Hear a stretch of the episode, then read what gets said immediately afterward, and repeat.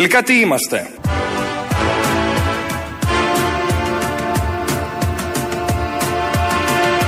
Τελικά τι είμαστε; Ο μεγάλος περίπατος είμαι εγώ.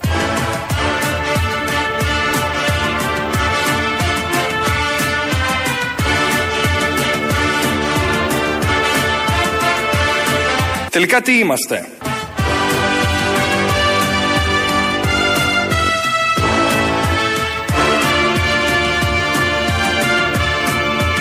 Τελικά τι είμαστε; Είμαστε ένα πραγματικό μπουρδέλο. Νάτικη απάντηση. Την λέμε όλη αυτή την απάντηση. Το ξέρουμε όλοι. Στις εισόδους της χώρας το γράφει. Δεν φαίνεται. Αλλά όταν μπεις μέσα και διανύσεις κάποια χιλιόμετρα, το καταλαβαίνεις. Από ποια είσοδο και να μπεις, ακόμη και αν είσαι και παράνομος, το βλέπεις, το νιώθεις, το αισθάνεσαι. Δεν γλιτώνεις από αυτόν τον χαρακτηρισμό και από αυτή τη χώρα έτσι όπως είμαστε. Την ερώτηση τελικά τι είμαστε, την κάνει ο πρόεδρος της αριστερής παράταξης και την έκανε μάλιστα χτες στους βιομηχάνους, γιατί μίλησε και ο Μητσοτάκης και ο Κασελάκης στο Σύνδεσμο Ελλήνων Βιομηχάνων και εκεί λοιπόν απίφθινε το σχετικό ερώτημα και ξανασυστήθηκε. Και έχετε απέναντί σας τον πρόεδρο μιας αριστερής παράταξης. Μωρή κουφάλα! Φάτε ήρθες βρε αρχουδιάρη! Συγχρόνως έχετε απέναντί σας έναν αριστερό επιχειρηματία, ο οποίος έζησε το δικό του αναπτυξιακό όνειρο. Δυστυχώς εκτός Ελλάδας, αλλά το έζησε.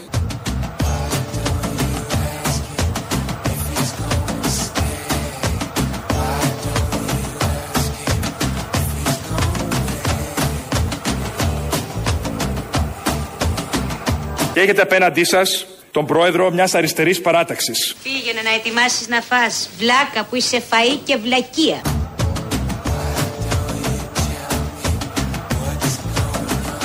Ο μεγάλος περίπατος είμαι εγώ.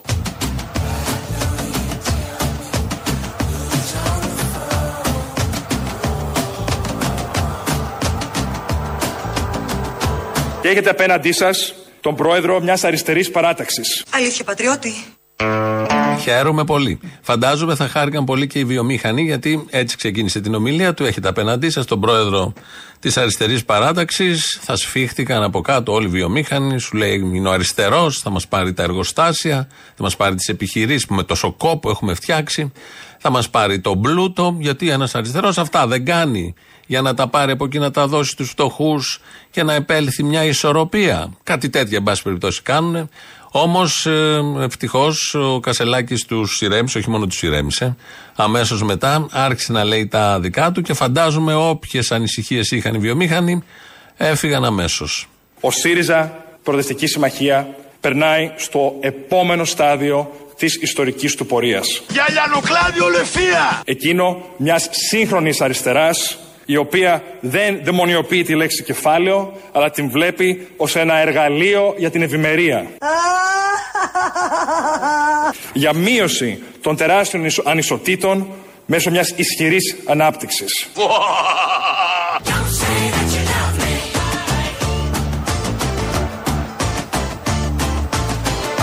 Ο μεγάλος περίπατος είμαι εγώ.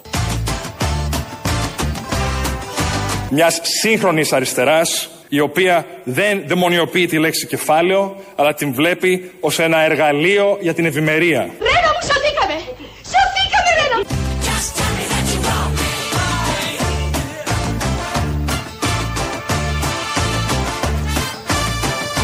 Ρένο μου σωθήκαμε!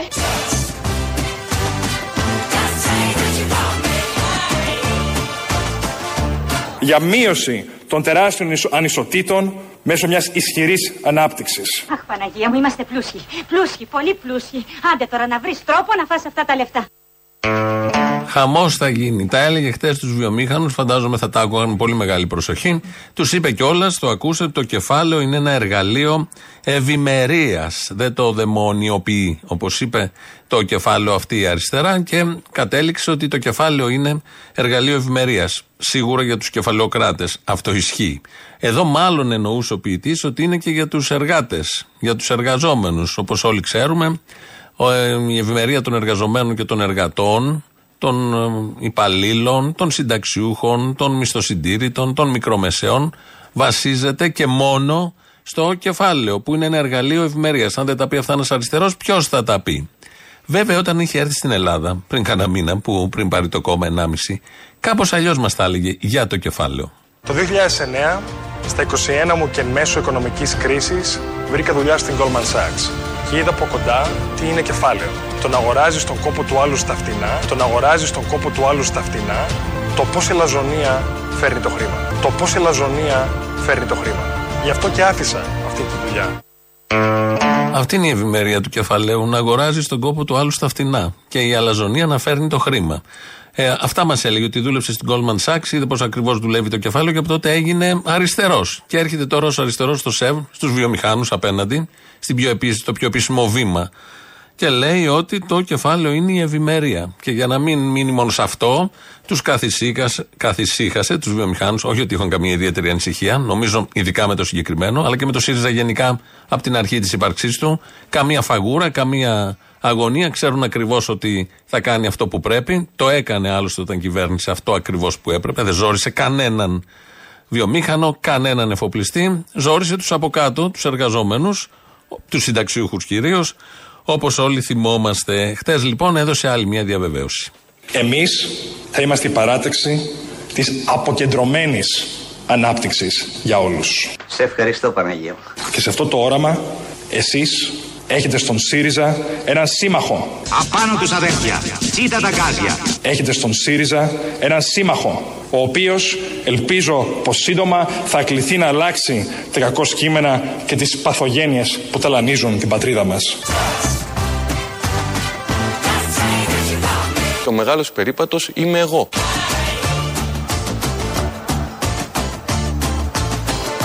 Τελικά τι είμαστε; Κουλουβάχατα.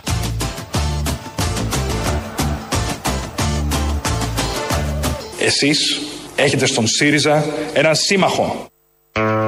Σύμμαχοι λοιπόν, σύμμαχοι. Κεφάλαιο και ΣΥΡΙΖΑ είναι σύμμαχοι για την ευημερία του τόπου. Παρότι ότι το κεφάλαιο έχει αλαζονία και παίρνει φτηνά τον κόπο του άλλου. Αυτά είναι κάποιες λεπτομέρειες μικρές. Τα είπαμε εκεί στην αρχή για να δείξουμε ότι είμαστε αριστεροί. Πήγαμε και στη Μακρόνισο. Και μετά στο ΣΕΒ χθες έλεγε, λέγανε ότι είναι σύμμαχοι και ότι είναι ένα πολύ ωραίο εργαλείο. Ο Κασελάκης τα είπε όλα αυτά. Ε, έδωσε ένα στίγμα και ανέπτυξε τις θέσεις του. Περιμένουμε όλοι αυτές τις θέσεις. Έχει τελικά θέσεις. Έχει τελικά θέσεις. Είναι με το κεφάλαιο. Πολύ καθαρά. Όχι ότι περιμέναμε κάτι διαφορετικό. Σε καμία περίπτωση. Δεν περιμέναμε, αλλά τα είπε πολύ ωραία, πολύ αναλυτικά, κατεγράφησαν. Μπορεί ο καθένας να τα δει, να σκεφτεί τι σημαίνουν όλα αυτά και τι σημαίνει να τα λες δημόσια όλα αυτά και τι σημαίνει στις ιδιωτικές συζητήσεις και τι σημαίνει στα νομοθετήματα, αν και κάποτε γίνει κυβέρνηση, τι θα σημαίνουν όλα αυτά, με πιανού το μέρος θα σταθεί, με πιανού το μέρος στέκεται ήδη. Πάμε λίγο στον Βόλο πάνω. Στο Βόλο πάνω λοιπόν ο δήμαρχος εκεί, Μπέος, ο επανεκλεγής, έδωσε μία συνέντευξη, μίλησε για διάφορα, αλλά κάποια στιγμή μίλησε και για εκείνο το χαστούκι που είχε δώσει έναν ε, συμπολίτη του. Και αυτό που έγινε με το χαστούκι, που προσωπικά μπορεί να μου κόστισε μία, μία μισή, δύο μονάδες. Γιατί κάποιοι άνθρωποι ε, θέλετε συντηρητική α, ή άλλων απόψεων, γιατί κάποιοι άνθρωποι ε, θέλετε συντηρητική α, ή άλλων απόψεων να μην τους άρεσε. Τους δέχομαι και Λογικό είναι. Μα υπάρχουν συντηρητικοί που δεν γουστάρουν τα χαστούκια. Και υπάρχουν και προοδευτικοί, σύμφωνα με τον τρόπο σκέψης του Μπέου, που θέλουν χαστούκια. Κλωτσιές, μπουνιές, σκοτώματα, δολοφονίες, οτιδήποτε. Οι συντηρητικοί άνθρωποι δεν δέχτηκαν το χαστούκι και αυτό, σύμφωνα με την εκτίμησή του, είναι 1-2% οι συντηρητικοί του Βόλου. Που δεν θέλουν χαστούκια και αυτό του κόστησε πάρα πολύ. Το έχει ψηλομετανιώσει, έτσι δήλωσε. Από ό,τι κατάλαβε δεν το έχει μετανιώσει καθόλου, αλλά πρέπει να πει κάτι και είπε αυτό το πράγμα. Συντηρητικός λοιπόν είναι αυτός που δεν δέχεται τα χαστούκια. Προοδευτικός είναι αυτός που τα δέχεται. Τα χαστούκια και προφανώς και αυτός που τα δίνει. Τα χαστούκια, άρα στο Βόλο έχουμε προοδευτικό δήμαρχο. Τελεία, άλλο θέμα. Το ακροδεξιό ομοφοβικό σκουπίδι επανεξελέγει. Τελεία, άλλο θέμα. Γυρίζουμε πάλι στον Κασελάκη, ο οποίος ε, χτες, ο Κασελάκης, αφού είπε ότι είναι σύμμαχος με το ΣΕΒ και το κεφάλαιο είναι εργαλείο ευημερίας, αμέσως μετά μοίρασε μετοχές στους εργαζόμενους. Από την πρώτη στιγμή που ανακοίνωσα τις πολιτικές μου θέσεις και προτάσεις, μίλησα για την ανάγκη καθιέρωσης stock options. Αναφέρθηκα δηλαδή στην θεσμική παρότρινση συμμετοχής των εργαζόμενων στο μετοχικό κεφάλαιο μιας επιχείρησης, έτσι ώστε να συμμετέχουν στην υπεραξία.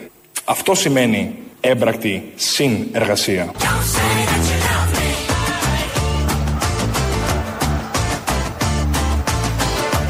έτσι ώστε να συμμετέχουν στην υπεραξία. Έλληνας κρίσος με εννέα γράμματα. Γυναίκα! Ναι! Έλληνας κρίσος, ιδιοκτήτης νησιού με εννέα γράμματα.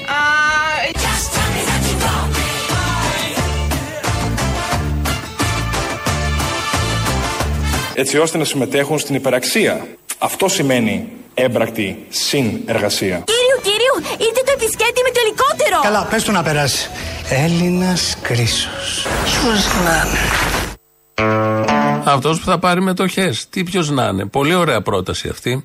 Παίρνεις μετοχέ από την εταιρεία. Βέβαια, από την εταιρεία την έχει φτιάξει ένας ιδιοκτήτης, ένας βιομηχάνος, ένας κεφαλαιοκράτη, ένας εφοπλιστής. Βάλτε όποιον θέλετε ως αρχηγό. Έχει κοπιάσει ο άνθρωπος και θα έρθει τώρα, σύμφωνα πάντα με την πρόταση του Κασελάκη, θα έρθει ο εργαζόμενος, μάλλον θα έρθει το κράτος και θα υποχρεώσει, δεν ξέρω πώς ακριβώς θα γίνει, την εταιρεία να μοιράσει μετοχέ στους εργαζόμενους. Και έτσι από εργαζόμενοι όλοι θα γίνουμε μέτοχοι. Τι σημαίνει αυτό, Σημαίνει πάρα πολλά πράγματα. Ότι νοιάζεσαι για το καλό της εταιρείας, γιατί όσο ανεβαίνει η εταιρεία, ανεβαίνεις και εσύ. Αν πάθεις ζημιά η εταιρεία, μοιράζεσαι και εσύ, αλλά δεν έχεις μέρος και μερίδιο στις αποφάσεις. Αυτές θα τις λαμβάνει ο αρχηγός. Επίσης, μέτοχος σημαίνει ότι είσαι και λίγο ρουφιάνος, γιατί αν δεν δουλεύει ο άλλος δίπλα σου όπως και εσύ, άρα υποσκάπτει την εταιρεία, άρα όλο αυτό το ρουφιανεύεις για να πάει κάπου. Επίσης, μέτοχος σημαίνει δεν κάνεις απεργία. Δεν διεκδικεί γιατί είσαι εσύ ο ιδιοκτήτης με κάποιο τρόπο. Πολύ ωραίο σενάριο όλο αυτό, δεν έχει αποδώσει πουθενά. Πολύ ωραίο, είναι μια παπάντζα ακόμη. Πολύ ωραίο σενάριο όλο αυτό. Οπότε γίνεστε μέτοχοι, γίνεστε κρίση. Και εμείς εδώ θα γίνουμε κρίση. Να, ο Κύρκος τώρα που θα γίνει μέτοχος. Και θα έχει το κουμπί εδώ στην κονσόλα και θα έχει και την αγωνία πώς πάει η μετοχή στο χρηματιστήριο και πώς πηγαίνει η πορεία συνολικά και εγώ της εταιρείας. Αυτά τα πολύ πρωτότυπα μας τα είχε πει κι άλλος πριν πέντε χρόνια. Είναι δεδομένο ότι οι μισθοί αυξάνονται στη χώρα μας στον ιδιωτικό τομέα και πρέπει να αυξηθούν όσο η ανεργία πέφτει και η αγορά εργασίας ε, γίνεται ε, πιο δύσκολη για τον εργοδότη με την έννοια του ότι πρέπει να προσελκύσει το στέλεχος το οποίο θέλει. Αυτή είναι μια θετική εξέλιξη και ο στόχος, ο δικός μας, ο οποίος δεν αποτελεί κυβερνητική δέσμευση, γιατί προφανώς εμείς δεν νομοθετούμε τους μισθούς στον ιδιωτικό τομέα, ο στόχος για μέσο μισθό 1500 ευρώ στο τέλο τετραετίας θεωρώ ότι είναι ένας στόχος ο οποίος με την πορεία της ελληνικής οικονομίας είναι εφικτός. Ο μεγάλος περίπατος είμαι εγώ. Γυναίκα! Ναι! Έλληνας κρίσος, ιδιοκτήτης νησιού με εννέα γράμματα.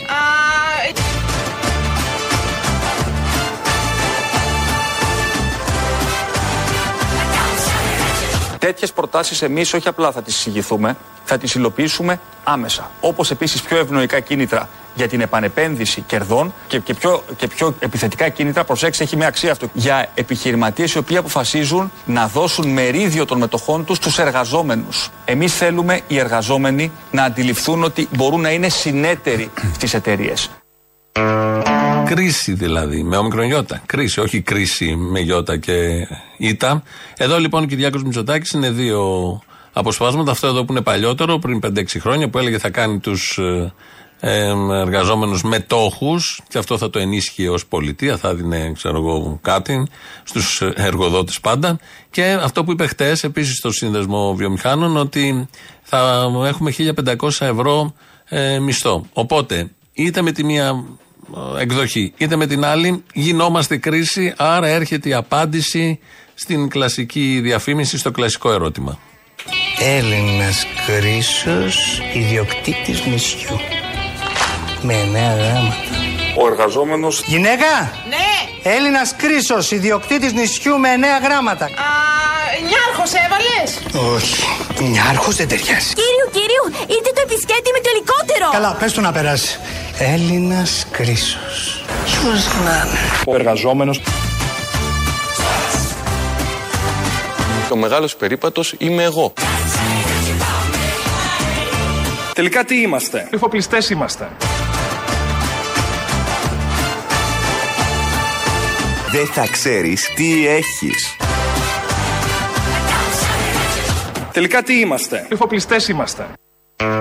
Πάει το εργαζόμενος να καταργηθεί και η Γενική Συνομοσπονδία Εργατών Ελλάδος. Έτσι κι αλλιώς δεν υπάρχει. Α, να γίνει εφοπλιστών Ελλάδος. Δηλαδή θα παραμείνει το κτίριο, θα παραμείνει τα, το αρτικόλεξο, το, το ε μένει, αντί για εργαζόμενους θα είναι εφοπλιστών Ελλάδας ή εργοδοτών Ελλάδας. Εργοδοτών είναι και τώρα.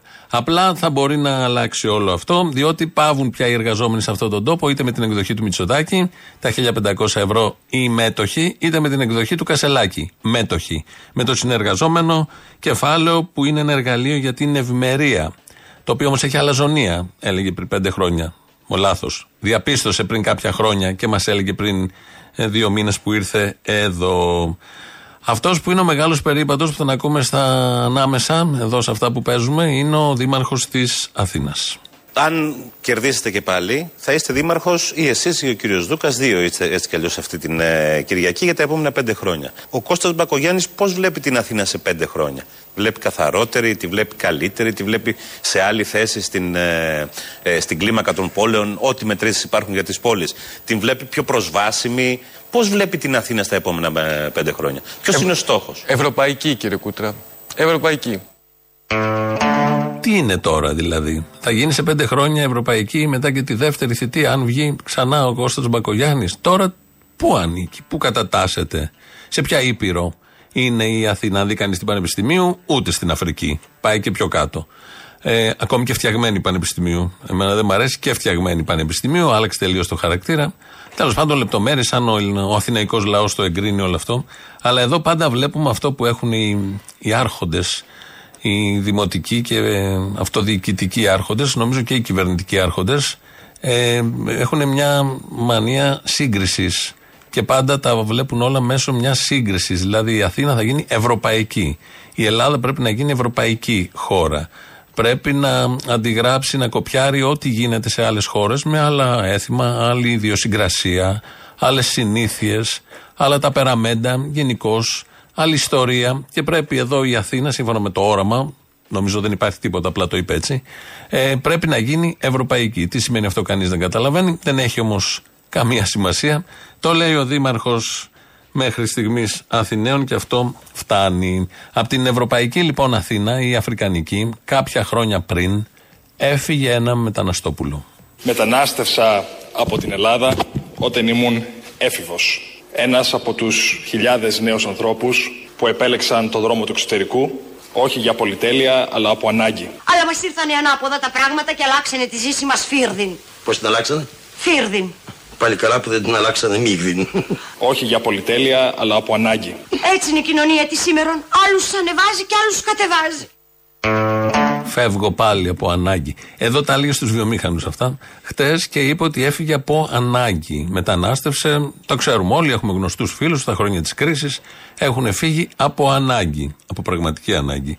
Και είναι μακριά στο εξωτερικό και προσπαθούν να παλέψουν εκεί και να γυρίσουν πίσω κάποια στιγμή ή να βρουν το δρόμο τους, εν πάση περιπτώσει, στο εξωτερικό. Εδώ ο Στέφανος Κασελάκης έλεγε χτες ότι έφυγε από ανάγκη. Θα ακούσουμε ποια ήταν αυτή η ανάγκη και πώς το περιέγραφε παλιότερα αυτό. Ε, Πώς δηλαδή αναγκάστηκε να πάρει ένα μπόγο με ρούχα, να κάνει πέτρα την καρδιά, φίρδιν μίγδιν που λέει εδώ ήρθε ανάποδα, ήρθαν ανάποδα τα πράγματα και αναγκάστηκε να φύγει να πάει στην Αμερική. Εγώ μου άρεσε στο κολέγιο στην πρώτη δημοτικού και έφυγα από το κολέγιο στην πρώτη λυκείου για να πάω να τελειώσω λύκειο σε ένα ε, λύκειο αντίστοιχο του κολεγίου στην Αμερική, το οποίο λέγεται Phillips Academy, ε, στο Andover, Massachusetts. Έχω έναν αδερφό, ο οποίος εκείνος τελείωσε, εδώ πέρα, εκείνος τελείωσε στο κολέγιο, έμεινε εδώ πέρα, μεγαλύτερός μου, πήγε στο MIT για undergraduate degree. Άρα και εγώ ακολουθούσα στα πόδια εδώ μικρό στα καλοκαίρια εκεί πέρα και κάπως έτσι κατέληξα στο Λύκειο στην Αμερική. Αυτή ήταν η ανάγκη. Ωραία ανάγκη. Φεύγεις από εδώ από το κολέγιο, από το κολέγιο Τρίτη Λυκείου και πας στο Philips Academy της Μασαχουσέτης. Δεν υπάρχει χειρότερο, δεν έχω χειρότερο, να φεύγεις και να καταλήγεις στο Philips Academy της Μασαχουσέτης και να είναι εκεί και ο αδερφός σου και να πηγαίνεις κάθε καλοκαίρι διακοπές στην Αμερική και τελικά από ανάγκη να φεύγεις από αυτόν τον τόπο. Αυτό είναι ξεριζωμός. Πια Σμύρνη, Ποια προσφυγιά, ποιο Ναγκόρνο Καραμπάχ τώρα που φύγαν και 100.000 δεν έμεινε κανείς εκεί και δεν ασχολείται και κανείς γιατί έχουμε τα κάτω.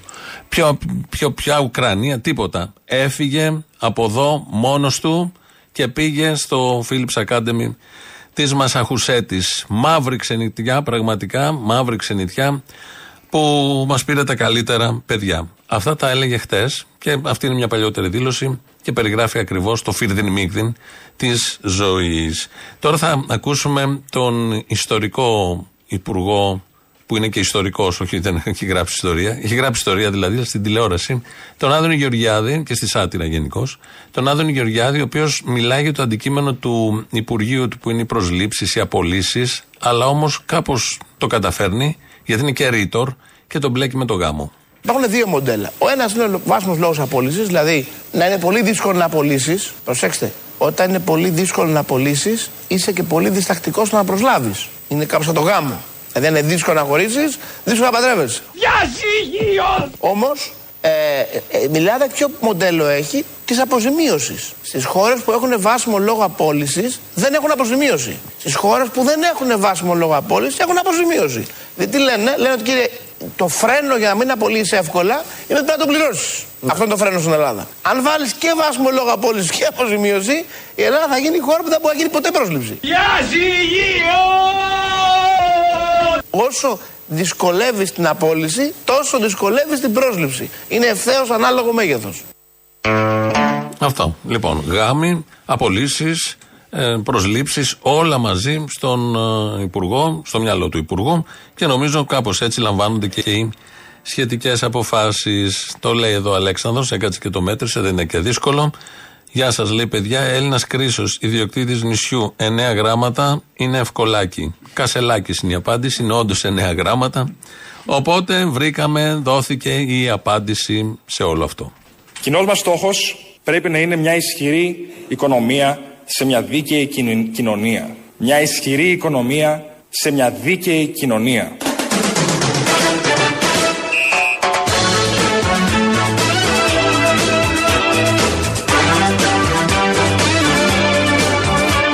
Μια ισχυρή οικονομία σε μια δίκαιη κοινωνία.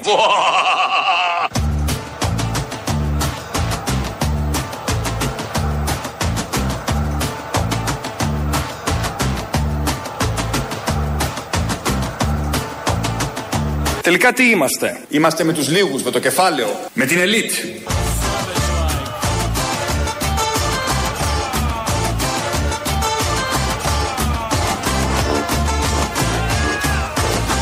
Τελικά τι είμαστε; Είμαστε σε πόλεμο.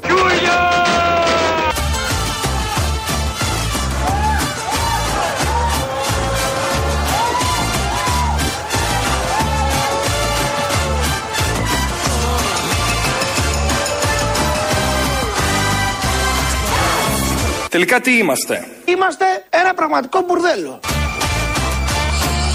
Αλήθειες, μόνο αλήθειες. Και έχεις και τους ψυχαναγκαστικούς ακροατές. Γιατί είπα εγώ εδώ κάτι και είναι ένας ωραίος μύθος ότι εννέα γράμμα τη λέξη Κασελάκης. Και στέλνει εδώ τώρα ακροατής και φίλος, ο Κώστας, και λέει γράφεται με δύο σίγμα. Και έχει δέκα γράμματα. Άρα δεν χωράει μέσα σε όλο αυτό. Ποιήση κάνουμε εδώ; Το την ποιήση τη δέχεσαι όπως είναι, ακόμη και με τα λάθη της. Έχει τη γνωστή άδεια. Αδεία που λέμε ποιητική. Εδώ, ψυχαναγκαστικός να το διορθώσει αμέσως, να μην αφήσει τίποτα κάτω. Παράξενοι άνθρωποι δεν βολεύονται με τίποτα. Όπως και να έχει, είναι ο Έλληνας Κρίσος. Και είναι αριστερός Έλληνας Κρίσος και πήγε χτες στο ΣΕΒ και τους το τρίψε στη μούρη και πολλοί φοβήθηκαν και σκιάχτηκαν. Όπως αναμένεται, πάντα όταν έχει απέναντί σου έναν τέτοιο αριστερό. Εδώ πάντως είναι η Ελληνοφρένεια, όπως κάθε μέρα, 2.11.10.80.880 το τηλέφωνο επικοινωνίας, είναι μέσα, σας περιμένει. Δεν είναι κρίσος, είναι Έλληνας όμως καθαρόαιμο. Ο Δημήτρης Κύρκος, μέτοχος, μεγάλο μέτοχος, ρυθμίζει και τον ήχο στα, όταν δεν έχει να ασχοληθεί με τις μετοχές. Κάνει και διάφορα άλλα, γράφει εκπομπές και πατάει γενικώς κουμπιά εδώ. Radio παπάκι παραπολιτικά.gr, ηλεκτρονική διεύθυνση, το mail δηλαδή, το βλέπω εγώ αυτή την ώρα εδώ. Θα πάμε να ακούσουμε πρώτο μέρος του λαού. Κολλάμε μαζί και τις πρώτες διαφημίσεις. Γεια σας, Αποστολή. Για χαρά. Τι λέει ο Μπέος, ότι το χαστούκι δεν είναι βία; Μετά τις Ναι. χθεσινές δηλώσεις και μετά και τις εικόνες βίας που είχαμε δει με ένα χαστούκι που είχατε ρίξει ένα πολύ. Βία, χαστούκι είναι βία; Για τον Μπέο τι είναι τώρα; Όπως και να λες κάποιον πούστη δεν είναι ομοφοβία. Εντάξει, τώρα Μπέος Αυτό, είναι. κοίτα, βασικά βία για τον Μπέο θα είναι ένα κομμένο κεφάλια λόγου στο κρεβάτι σου, ρε φιλικό, όταν ξυπνάς. Αυτό είναι βία. Μάλλον. Το χαστούκι τι είναι, μια παρότρινση τώρα σιγά. Ελαφρύ χάδε, ας πούμε, ανάλογα το χέρι. Κομμουνιστή Τι, πού είσαι; Εδώ. Έλα ρε. Που μουνεύω. Ε, Μπράβο, ωραίος. Να σου πω. 16-17 χρονών σπούδασα σε μια σχολή τεχνική. Εσόκλειστη. Τουριστικών επαγγελμάτων. Ήσουν Είμαστε στο- εσόκλειστη, μάνα μου, ήσουν εσόκλειστη. Ναι, ναι, ναι, ναι, με ένα παιδί γκέι. Το έλεγε μόνος. Από εκεί το έμαθα εγώ 16-17 χρονών. Ξέρεις τι καλή παρέα κάναμε; Τι φίλοι είμαστε; Ε, καλά, τώρα και ο Μπέος έχει φίλους. Οι σεξουαλικές προτιμήσεις και τι είναι ο καθένας δεν με αφορά προσωπικά. Και κάνει πολύ καλή παρέα, αλλά δεν μπορεί τους πούστιδες. Δηλαδή τι θα παράγουμε πούστιδες; Να σου πω κάτι, το μόνο άνθρωπο πραγματικά που έχω θαυμάσει στη ζωή μου μέχρι 67 στα 68, ποιος είναι, ξέρεις; Ποιος; Ο Λάκης ο Καβαλά.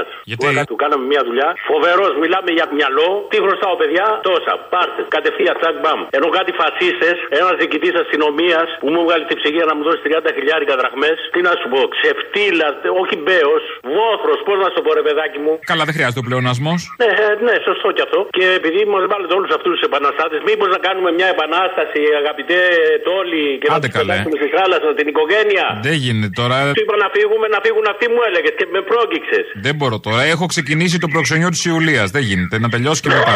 Εντάξει, ότι κάνουμε το καλοκαίρι, έλα. Γεια σου, Απόστολε. Γεια. Είσαι καλά; Είμαι καλά. Είμαι ο επιτήριο από τη Γαλλία, ο ξέρεις εκεί πέρα κοντά στη Λιόν. Non, il y a des rangs. Ναι, αυτός, αυτός. Non, je ne regrette rien. Il a bien qu'on m'a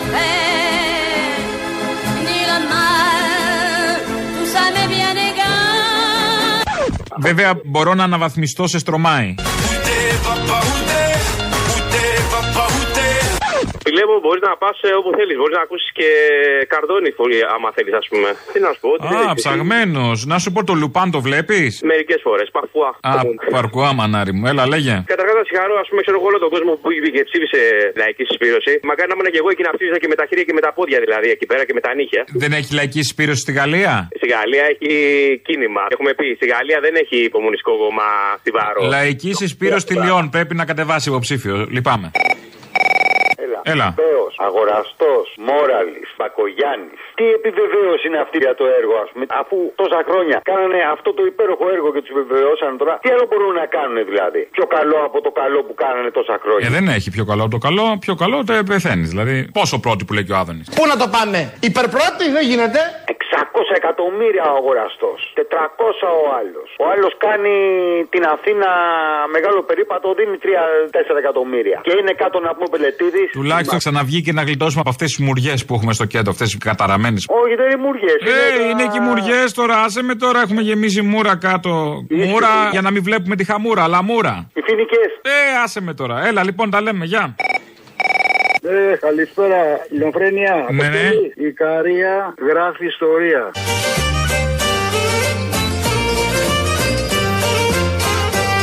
Και ξέρεις γιατί; Γιατί; Γιατί αυτοί είμαστε που λέει και ο Κουτσούμπας. Αυτοί είστε. Α, οκ. Είναι ένα μεγαλαντικό χωριό και να δεις τον Δήμαρχο τον καινούριο είναι σαν τον Αβελίξ, ε, ίδιος. Τον βγάλατε, είδα τον κομμουνιστή σας και εκεί πέρα. Το βγάλα, τι να κάνουμε, γιατί δεν γίνονταν αλλιώς. Ο προηγούμενος τι ήταν, ε; Ήταν της Νέας Δημοκρατίας, ανεξάρτητος το έπαιζε, αλλά εντάξει.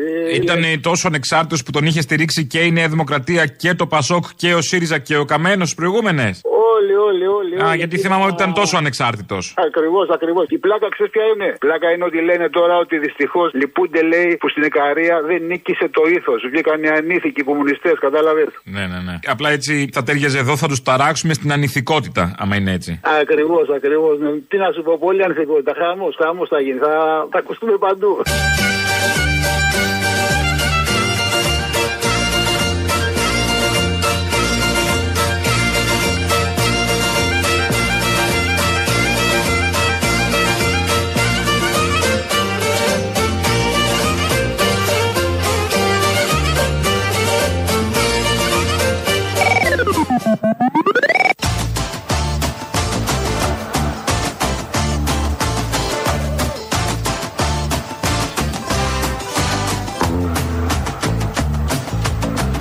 Αναφέρθηκα δηλαδή στην θεσμική παρότρινση συμμετοχής των εργαζόμενων στο μετοχικό κεφάλαιο μιας επιχείρησης, έτσι ώστε να συμμετέχουν στην υπεραξία. Εμείς θέλουμε οι εργαζόμενοι να αντιληφθούν ότι μπορούν να είναι συνέτεροι στις εταιρείες. Αυτό σημαίνει έμπρακτη συνεργασία. Αφεντικά και δούλης κατά γυναίκα μου λέει.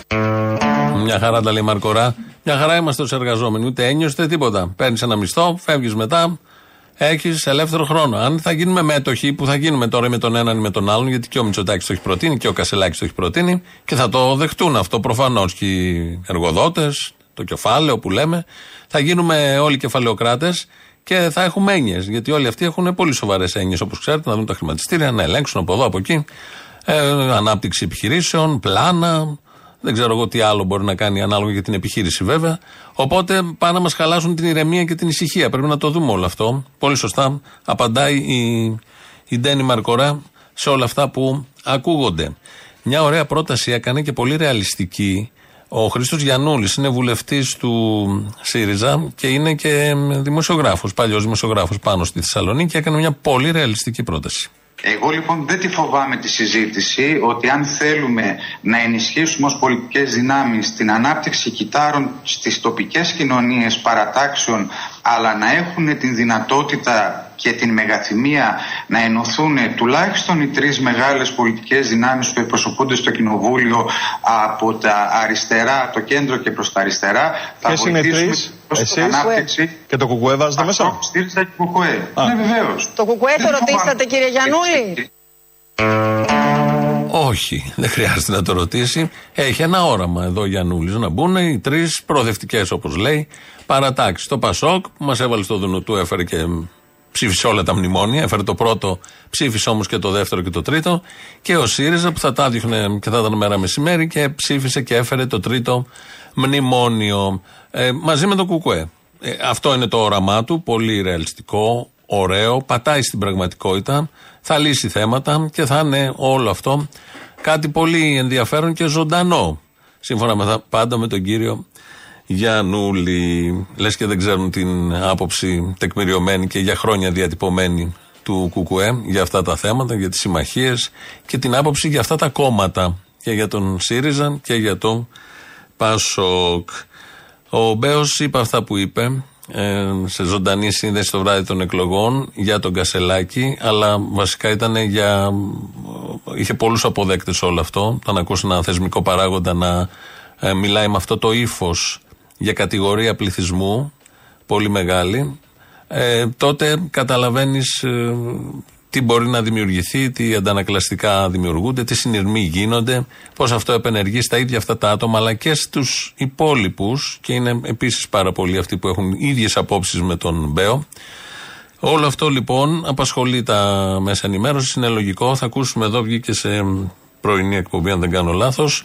Το Στέφανο Τιμουλά είναι κάτοικος Βόλου, βέβαια τώρα είναι στην Αγγλία, είναι χορευτής και απαντάει με τον δικό του ωραίο τρόπο στον Μπέο.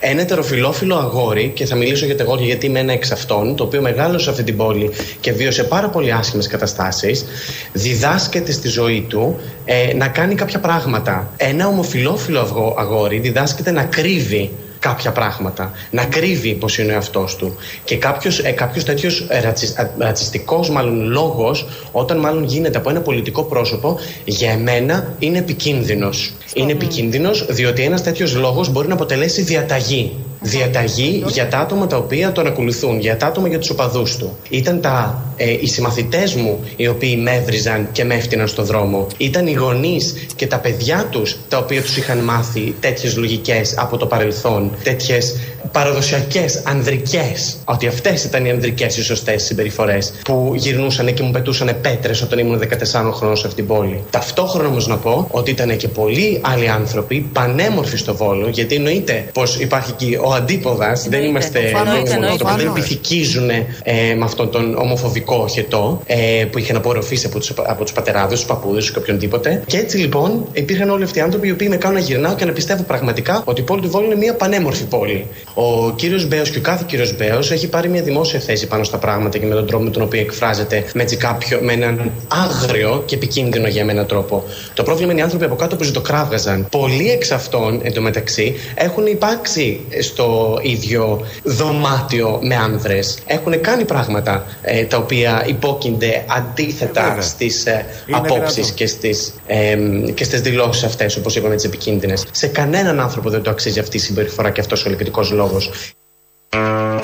Είναι ο Στέφανος Δημουλάς. Ε, Χορευτής και ε, αυτή την εποχή, όπως δήλωσε, είναι στο Λονδίνο για επαγγελματικούς λόγους και δίνει μια ωραία απάντηση. προς τον ε, νεοκλεγέντα Δήμαρχο Βόλου, αλλά συμπεριλαμβάνει και αυτούς που χειροκροτούσαν από κάτω όταν έλεγε αυτά τα χιδέα ο Δήμαρχος. Λαός τώρα, μέρος δεύτερον.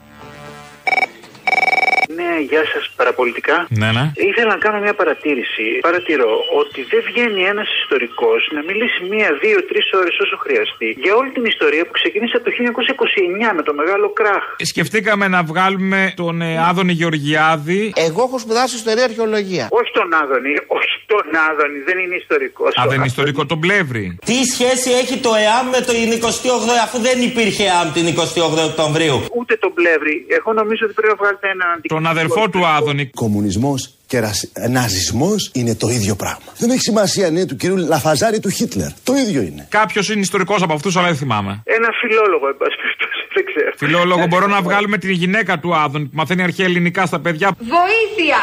Βοήθημη! Φιλόλογο δεν τη λες, αλλά τώρα κατάλαβες. Από τα πανέρια. Από τα πανέρια. Ε, ε, να σε καλά, ρε φίλε, να σε καλά. γεια σου. Α, δεν σε κάλυψα. Εντάξει. Μην είσαι άδικος. Γιατί να μην είμαι άδικος; Που πέστηνε αγώνες. Εντάξει, μαλάκα ήταν σε τέτοιο να πούμε. Δεν μπορούσε να του δίναμε όρια εσύ. Του είπα αρκετά πραγματάκια. Έλα. Ποιος το ρομπογιό; Ο Βογιόπουλο, ρε. Ένα λουμπεναριό είσαι. Είναι, και δεν μου λέτε κύριε Αυτό είσαι. Είμαι δημοσιογράφος, ναι. Λοιπόν, Πολίτης παρακαλώ. που πληρώνει φόρους. Δεν έχει νόημα η συζήτηση. Δεν τον κατηγόρησε ποτέ για στημένα παιχνίδια στο ποδόσφαιρο.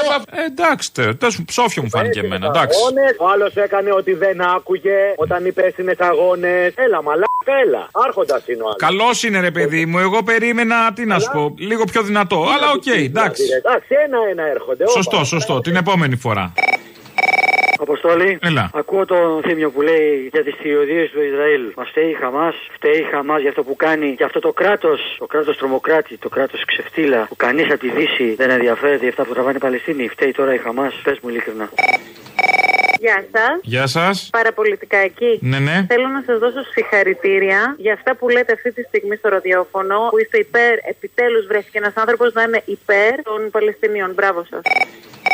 Ναι. Λενάκη, Δεν με λες. είσαι η Ελένη; Ναι, αλλά λίγο σήμερα η φωνή μου είναι περίεργη. Τι έχει σου, Λένα μου. Κάπω έκλεισε, δεν ξέρω τώρα βροχίτιδα είναι, λαρικίτιδα, κάτι περίεργο. Παπα, Ελένη, αν έχει αυτό να πιει μια κουταλιά από το αυτό, πετιμέζι. Πετιμέζι κάνει δουλειά. Α, μην το συζητά, αλλά να είναι γνήσιο δικό σου πετιμέζι. Μπορεί να βρει. Αφεντικό, θα κοιτάξω την ούγια αν έχει γνησιότητα. Αλλά. Θα με θυμηθεί. Ναι, δεν σε έχω ξεχάσει έτσι κι αλλιώ. Δεν μου λε, βρε. Κάνω κάποιε γαργάρε, κάνω κάποιε εισπνοέ με, Όχι, όχι, με, ποιος- με ευκάλυπτο. ποιος πετιμέζι, Ο βέβαια. ευκάλυπτο μου πάνε, δεν κάνει κάτι. Τίποτα, τίποτα. Κάνε και τον ευκάλικο εισπρόεδρο, αλλά πάρε και μια ε, πετιμέζι. Και δοκίμασα και ένα υγρό από ανδρικό μόριο που μου είπαν ότι άμα το κάνεις γαργάρα πιάνει. Ξέρω εγώ τι να σου πω. Μπορώ να βάλω και πετιμέζι μέσα να γλυκάνει, ξέρω εγώ. Α, μπράβο. Δεν μου λες, Μωρέ, Λενίτσα, εσύ τα ξέρεις. Πληρώνονται αυτές που βγαίνουν δημοτικοί σύμβουλοι. Δεν ξέρω, κάτι μπορεί να παίρνουν, τι να σου πω. Ναι. Ναι. όχι πολλά πράγματα. Ε, όχι τίποτα, παιδί, μη φανταστείς. Δεν ζεις τώρα με αυτό, δεν ζεις. Ναι, γιατί είπε μία λέει ότι παίρνουν 12.000. Άντε και σε μόρι που θα πάρουν 12.000. Άντε καλέ. Τέλος Ναι. πάντων. Τέλος πάντων. Α το διάλογο από εδώ. Έτσι, έτσι, έτσι της είπα. Μαλάκο, επειδή της Καλά είπα, της είπες, αλλά και η κακιά η γλώσσα δεν βοηθάει.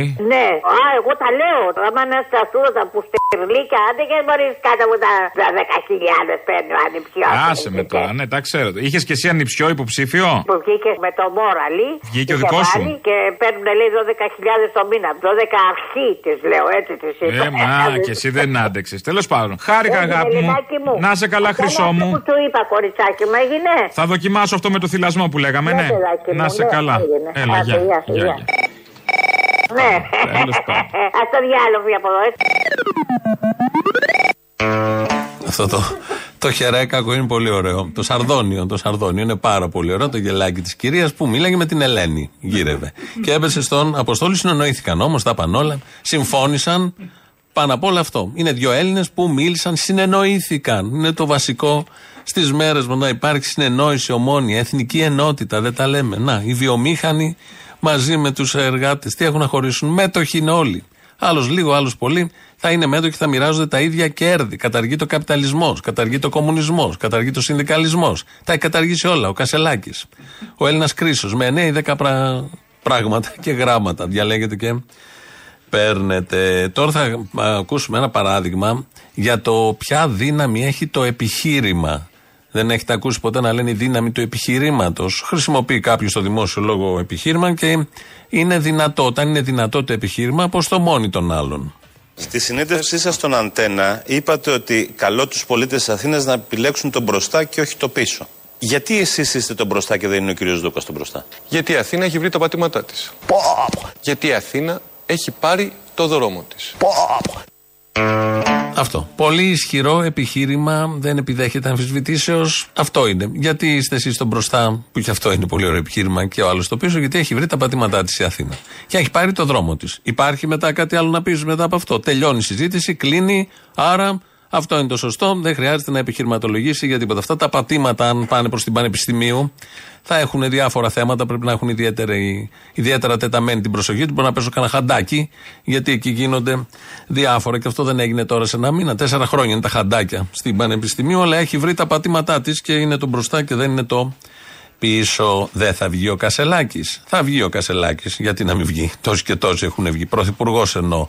Το τι έχει να γίνει μετά δεν περιγράφεται. Εάν οι πολίτες με τιμήσουν ποτέ με την ψήφο τους και μοναθέσουν τη διακυβέρνηση της χώρας, ποτέ, μα ποτέ δεν θα ασκήσω την παραμικρή επιρροή στη δικαιοσύνη και στα μέσα μαζικής ενημέρωσης. Έχετε το λόγο μου αυτό το πράγμα. Το αντίθετο. Θα θωρακίσω τους θεσμούς, όπως επίσης ποτέ, ποτέ δεν θα συγκελαγείτε μαζί μου για άδειες που διευκολύνουν αθέμητα την ανάπτυξη. Για τις δικές σας δραστηριότητες μιλάω. Δεν θα έχουμε συνδιαλλαγή για θέμητη ανάπτυξη. Μην με προσεγγίσει κανείς. Θα το βγάλω δημόσια στον κόσμο που με εμπιστεύεται κάθε μέρα. Αχ, ματαιώτης ματαιωτήτων, τα πάντα ματαιώτης. Χαμός θα γίνει. Θα θέλουν να τον βρουν βιομήχανοι για να του πούνε πόσες μετοχές να δώσουν στους εργαζόμενους και δεν θα σηκώνει τηλέφωνα. Και θα φοβούνται μην τους κάνει και ρόμπα γιατί θα τα βγάζει όλα λέει προς τα έξω. Δεν θα παρεμβαίνει στη δικαιοσύνη. Δεν θα παρεμβαίνει στα μέσα ενημέρωσης. Ακέφαλα τα μέσα ενημέρωσης. Ακέφαλη και η δικαιοσύνη. Χάος. Όλο αυτό εμένα μου βγάζει ένα χάος. Υπάρχει μια τάξη στη χώρα και στις άλλες χώρες που και υπάρχει μια συνέπεια και μια συνέχεια του κράτους. Δεν γίνεται όλα αυτά να εφαρμοστούν. Αυτά όλα θα συμβούν όταν βγει πολύ σύντομα ο Κασελάκης πρωθυπουργός με αυτά τα αισιόδοξα και τα πολύ επαναστατικά. Σας αποχαιρετούμε για σήμερα. Πάμε να δούμε πώς πήγαν οι μετοχές μας για να ξέρουμε πώς θα κινηθεί το εισόδημά μας. Οπότε κάντε και εσείς το ίδιο όπου και αν δουλεύετε. Ε, ακολουθεί λαός, το τρίτο μέρος, διαφημίσεις και μετά μαγκαζίνο με τον Γιώργο Πιέρο. Τα υπόλοιπα εμείς αύριο. Γεια σας. Έλα, μάνα μου. Έλα, παιδί μου. Έλα να πιάσει με το κριτσίνι στο στόμα που ματσουλάω. Με το πριτσίνι; Κριτσίνι, καλέ, όχι πιτσίνι. Κριτσίνι, ολικής με σουσαμάκι. Πρώτον, το καλό σενάριο θα ήταν άμα ήταν πιτσίνι. Το ακόμα καλύτερο άμα ήταν πυρτσίνι. Κοίταξε να δεις. Εγώ πρόλαβα για τα γαριδάκια τα μπόζο. Εσύ δεν τα θυμάσαι μικρό. Εγώ- Τώρα όλα τα παιδάκια μπόζο τρώνε γαριδάκια. Εγώ είμαι του φοφίκο. Και εμείς ε, από τη μέση και κάτω φοφίκο, αλλά μιλάμε για γαριδάκια πραγματικά τώρα, μην την ψάχνεις. Άκου. Αυτό που ήθελα να πω άσχετα ότι υπάρχουν αυτέ τι μέρες, θέλω καταρχήν να πω κάτι για ένα μεγάλο δημιουργό που έφυγε και δεν ακούστηκε πουθενά. Ο οποίος ήταν συμπολίτης μου και πατριώτης μου, αριστερών καταβολών. Ο πατέρας του στην εξορία, η μάνα του φουκαριάρα μεγάλωνε δύο παιδιά με ένα περίπτερο στο κέντρο της Αλεξανδρούπολης. Το όνομα αυτού είναι Λευτέρης Χαψιάδης. Δεν ακούστηκε ποτέ ότι ο Λευτέρης έφυγε. Μεγάλος και σαν άνθρωπος, όχι επειδή είναι πατριώτης μου και σαν χαρακτήρας αλλά και σαν δημιουργός. Δεύτερον, θέλω να σου πω ότι ε, πάνω στο Μαύρο Εύρο έχουμε ένα γαλατικό χωριό. Πώς σαν το γαλατικό χωριό, έχουμε ένα νησί, πανέμορφη Σαμοθράκη. Ξανά για ακόμη μία φορά έβγαλε αριστερό δήμαρχο. Τιμή και δόξα λοιπόν στους γαλάτες του Εύρου. Αποστόλη, εσύ. Εγώ. Α, είμαι πολύ κολόφατος, ρε φιλέ. Δεν σε έχω δει, αλλά άμα νιώθεις έτσι, ξέρεις εσύ. Είσαι μεγάλος μαλάκας. Άκου να σου πω. Πήρα να πω το εξής. Αυτά τα ούγκανα όλα που πανηγυρίζουν τα δεξιοφασιστόμουτρα, τα μουνιά τα πατημένα, να μην πανηγυρίζουν γιατί επί της ουσίας πήραν ένα 20%. Έχουμε 70% αποχής στις δημοτικές και 50 περίπου στις βουλευτικές. Στα αρχίδια τους με αυτό το 20-30% την πήραν την κουτάλα. Την πήρανε. Σύμφωνοι, ναι. Ε, τι θες εσύ; Σύμφωνοι. Να πω αυτό, να μην πανηγυρίζουν αυτά τα ούγκανα. Προτιμούν που υπάρχει τέτοια αποχή, γιατί αν δεν υπήρχε αποχή δεν υπήρχε περίπτωση να βγούνε. Ναι, σύμφωνοι. Ε, άρα, αποχή, αγάπη μου, αποχή. Όχι, αποχή κάνουν οι μαλάκες. Όσο ο κόσμος είναι απολυτήχ και τον γεμίζει με άλλη μαλακία στο μυαλό, τόσο θα αυξάνεται η αποχή. Λοιπόν, και αυτό κάνουνε. Ακριβώς. Το απολυτίκ, η λύθη, απευθύνουμε στον κόσμο, δεν σημαίνει τίποτα. Η πολιτική καθορίζει τη ζωή σου. Ξύπνα μαλάκα Έλληνα. Αυτό αποστόλη μου. Γιατί όμως, έχει κάποια πρωινή εκπομπή πρέπει να δούμε γιατί να ξυπνήσουμε. Να σου πω τώρα που λες πρωινή εκπομπή, έχεις παρατηρήσει το εξής με την κυβέρνηση Μητσοτάκη. Βλέπω ψαλμοδίες, κάτι τράγους, κάτι βρωμοαπαπαδιέ που βγαίνουν και κάνουν ευκέλεια κάθε τρεις και λίγο. Τα έχεις παρατηρήσει αυτά; Αυτά πάντα υπήρχαν, πάντα υπήρχαν. Τώρα υπάρχουν πιο πολλοί. Ε, τώρα υπάρχουν πιο πολλοί γιατί κάπως θα πρέπει να προσεγγίσουν ε, και τα ανήλικα που γουστάρουν. Ακριβώς. Οπότε θα πρέπει κάπως να διαφημιστούν κάπου. Σωστό. Θέλω να σου πω, θέλω να μου ρίξεις ένα από το καλό όμως. Ένα που λέγαμε παλιά. Αποστολάκο! Α, εντάξει, φτάνει, το πες εσύ. Χαίρετε, Απόστολε. Χαίρετε. Ανέβηκα μάλλον Λάρισα να ψηφίσω κι εγώ Ναι. και είδα λίγο τα πράγματα που τρέχουν εκεί πέρα. Είναι κακό γενικά για τις εκλογέ της Θεσσαλίας που δεν υπάρχουν επιλογές στην πολιτική. Ε, όχι, δεν υπάρχουν επιλογές, υπάρχουν επιλογές. Δεν υπάρχουν πολλές επιλογές. Πολλές δεν λέω ότι υπάρχουν, αλλά από τις λίγες. Ναι, μιλάμε για το λιγότερο κακό και συμφωνούμε σε αυτό. Το οποίο από αυτούς, ενώ λέμε ότι επιλέγουν εν τέλει το λιγότερο κακό, το κάνουν αυτό γιατί δεν υπάρχει κάποια επιλογή, κάποια καθοδήγηση. Υπάρχουν αξιόλογοι άνθρωποι και στη Λάρισα, σου ξαναλέω. Δεν είναι μόνο τα γίδια τα ομοφοβικά, οι χωριάταροι. Ψάχνουν την αλλαγή και μάλιστα επειδή μίλησα μαζί τους, τους λέω γιατί δεν ψηφίζετε το κουκουέ; Λέει πάντα στις πρώτες λέει ψηφίζουμε το κουκουέ και μετά λέει ψηφίζουμε τους άλλους. Αλλά δεν βγαίνει το κουκουέ. Μα πώς να βγαίνει μετά ψηφίζει τους άλλους. Στη Λάρισα τώρα που παίζει αγοραστός στην κουρέτα, το μόνο που καταφέραμε να κάνουμε αυτό με το ότι δεν ψηφίζουμε αγοραστό είναι ότι δημιουργούμε έναν διχασμό. Αυτό δεν είναι λύση. Γιατί λέμε από αντίδραση να μην ψηφίσουμε τον αγοραστό να βγει. Θα πρέπει να υπήρχε ένας ελεγκτικός μηχανισμός ο οποίος θα πάει και θα εκθέσει τον ε, αγοραστό. Θα τον ρωτήσει πού πήγαν μάλλον τα λεφτά για τα διπλωματικά έργα, τι μπορείτε να κάνετε, να τον φοβήσει, ας πούμε, ή να τον συνετάξει ώστε να κάνει κάτι. Με το να μην τον ψηφίσουμε, το μόνο πράγμα που θα γίνει είναι να φύγει, να πει ότι δεν έχω καμία ευθύνη πλέον, γεια σας, και να αναλάβει κουρέτα και η κουρέτα να λέει μετά ότι ε, δυστυχώς θα κάνανε κατά οι προηγούμενοι, εμείς τι μπορούμε να κάνουμε. Τον ψηλοθέ τον αγοραστό σου από ό,τι καταλαβαίνω όμως. Δηλαδή λύσεις δεν υπάρχουν, αλλά τον αγοραστό σου τον ψηλοθέ. Ναι. Τέλος πάντων. Α το διάλογο από εδώ. έτσι.